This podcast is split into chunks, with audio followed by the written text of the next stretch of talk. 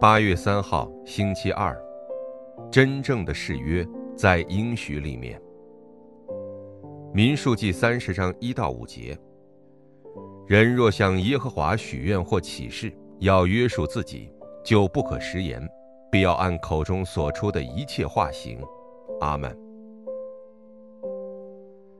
耶稣说：“人就是赚得全世界，赔上自己的生命，有什么益处呢？”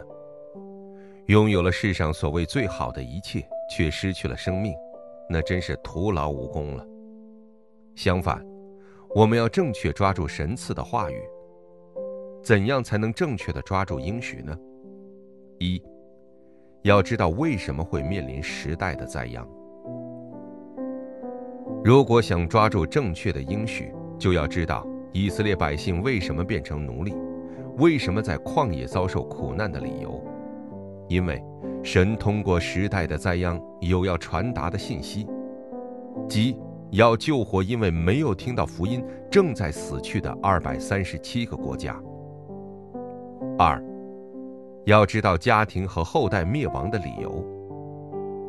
当信主耶稣，你和你一家都必得救，这是耶稣的约定，这就是医治的作为。因为我们已经得到神所赐的福分，能阻挡家庭和家族的灭亡，并切断家族的属灵咒诅，不再遗传给后代。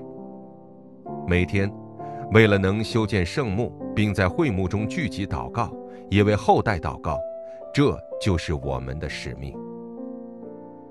只有在抓住正确的应许之后，才会开始有应允。神会结合宝座的奥秘，二三七。医治、顶峰等应允，一并赐给我们。我们只要祷告，让我们能够唯有福音，唯有传道就可以了。应许祷告，神啊，让我抓住正确的应许，让我看到二三七医治顶峰的应允吧。奉耶稣基督之名祷告，阿门。